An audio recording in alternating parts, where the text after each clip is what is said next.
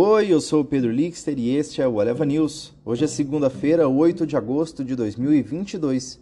Futuros de Nova York e bolsas da Europa sobem em semana marcada por inflação nos Estados Unidos. Resultados e mais assuntos no mercado hoje.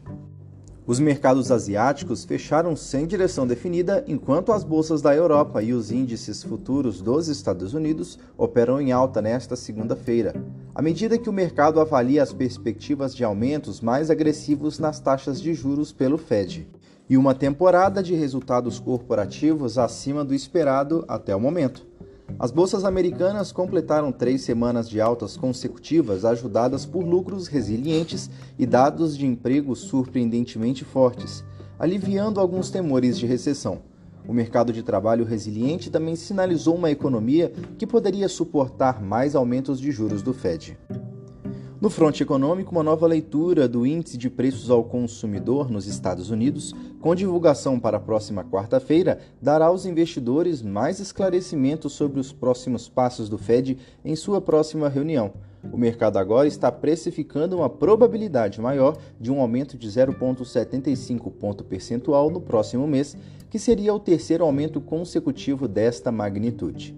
O CPI atual, que inclui energia e alimentos, deve cair para 8,7% em julho, de uma alta de 40 anos de 9,1% em junho, segundo a Dow Jones.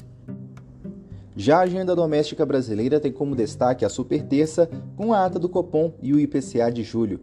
O Itaú espera uma deflação de 0,61%, levando a taxa anual para 10,1%, de 11,9% em junho.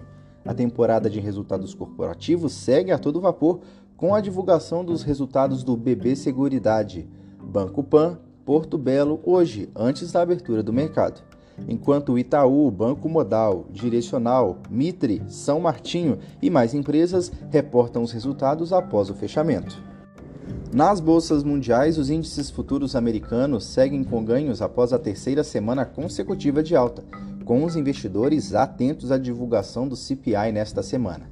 Na Ásia, os papéis de tecnologia de Hong Kong puxaram o índice mais amplo para baixo nesta manhã, com os mercados fechando sem direção definida. O SoftBank subiu 0,74% antes do anúncio dos resultados, onde a Vision Fund da empresa de tecnologia registrou uma perda de 2,93 trilhões de ienes japoneses no trimestre de junho.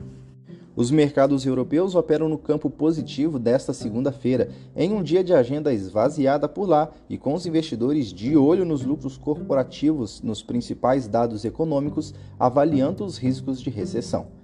Em commodities, as cotações do petróleo recuam nesta segunda-feira, próximas das mínimas de meses, em uma vez que os temores de recessão prejudicaram as perspectivas de demanda e os dados apontaram para uma leve recuperação nas importações de petróleo na China no mês passado.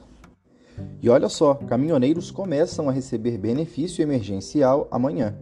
Os caminhoneiros com CPF válido e cadastrados no Registro Nacional de Transportes Rodoviários de Carga, o CNTR-C, até dia 31 de maio de 2022, na modalidade ativo, começam a receber as primeiras parcelas do benefício emergencial aos transportadores autônomos de carga a partir de 9 de agosto. Este foi o Eleva News. Podcast é publicado de segunda a sexta, bem cedinho. Acompanhe a gente na sua plataforma de áudio favorito e não perca os nossos episódios. Até mais!